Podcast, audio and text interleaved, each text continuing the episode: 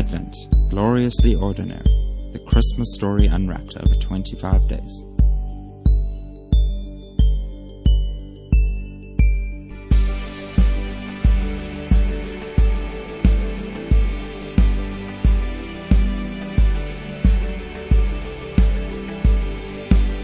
Well, folks, welcome to day eighteen of our Advent podcast series, and I'm having so much fun.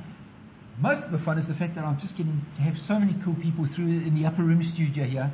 And uh, this afternoon, I've got Mervyn Isaac with me. Good afternoon, Mervyn. Good, good afternoon, Dante. It's so nice to be here. And there's a nice bit of rain falling. Which, Absolutely, which, it's refreshing. Which, which you might, it's refreshing, and some thunder. Yes. So we're not in a soundproof studio, uh, but we're having fun. Yes. Now, yesterday we were talking about the wise men coming and giving their gifts and worshipping Jesus. Mm. And we're going to continue from there, but within a slightly different vein.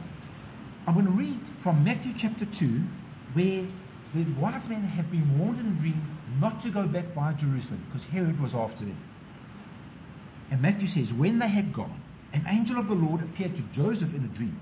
Get up, he said, take the child and his mother mm. and escape to Egypt.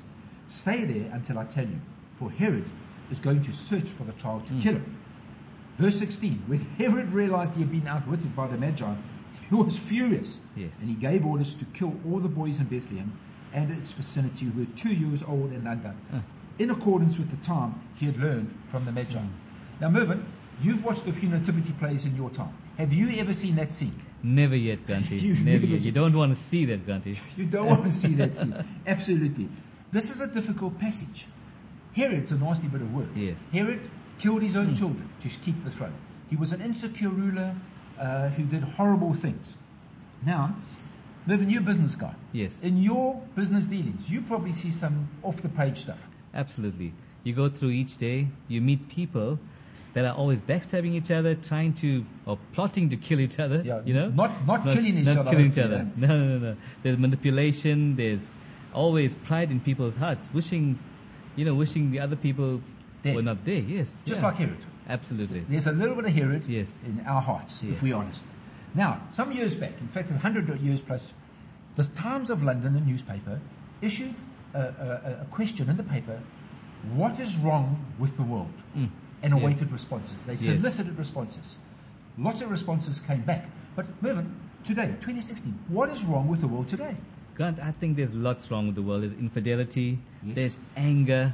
There's selfish behavior, there's bad leadership. Bad leaders. Bad I'm leaders. I'm thinking, we've just had an election in the U S. Bad leaders. Absolutely. People want to get ahead of each other. Last word, they want to, um, always curious about each other. They, yeah. There's jealousy, there's gossip, there's people hurting so, all the so, time. Yeah, there's yeah. lots of nonsense out Absolutely. There. Now, one of the envelopes that came back to the Times yes. was opened up. It had these words in response to what is wrong with the world. I am yours sincerely, G K. Chesterton. Yes.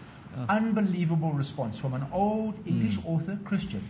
Mm. He hit the nail on the head. The problem was the fact that he was the problem with mm. the world. That's yes. where it starts. Yes. Now, you know, the Bible's full of that stuff, isn't mm. it? Yes, it is, yes. You've yes. got a verse that you were chatting about earlier? Yes, Grant. One of my favorite scriptures in Proverbs four, verse twenty-three says, above all else, guard your heart, for everything you do flows from it. So we've got to guard our hearts, Grant. We've got to guard our hearts. We've got to be aware of the nonsense mm. in our hearts. Very similar words to what Jesus said, also in one of his Absolutely. Preachers. For out of the heart, Jesus said, come, evil thoughts, murder, adultery. What starts in a mind, we joked about mm. colleagues backstabbing, ends, like Herod, with people being taken out. Yes. Now, as we come to close our time together, I want to read a quote from a atheist philosopher, unusual yes. for an Advent, yes. but an atheist philosopher, Thomas Nagel, who writes these words, I want atheism to be true, and am made uneasy by the fact that some of the most intelligent and well-informed people I know are religious believers, he writes. Yes. It isn't just that I don't believe in God, and naturally I hope mm. my belief is right. I hope there is no God. I don't want there to be a God.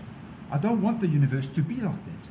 My guess is that this cosmic authority problem is not real. Mm.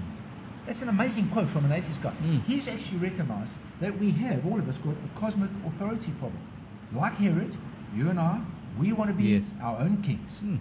And as we as we close today, Thanks so much, first of all, for coming, Mervyn, for, oh, for your insight. It's been so great to, to have you here. But I'm speaking to the rest of us now who are listening. Mm. Could we be like the Magi, who came and worshipped mm. Jesus, and not like Herod, who had the opportunity to go and worship, but chose to worship mm. himself? With that, good afternoon to all, and have a wonderful good afternoon. Event. Thank you, Mervyn.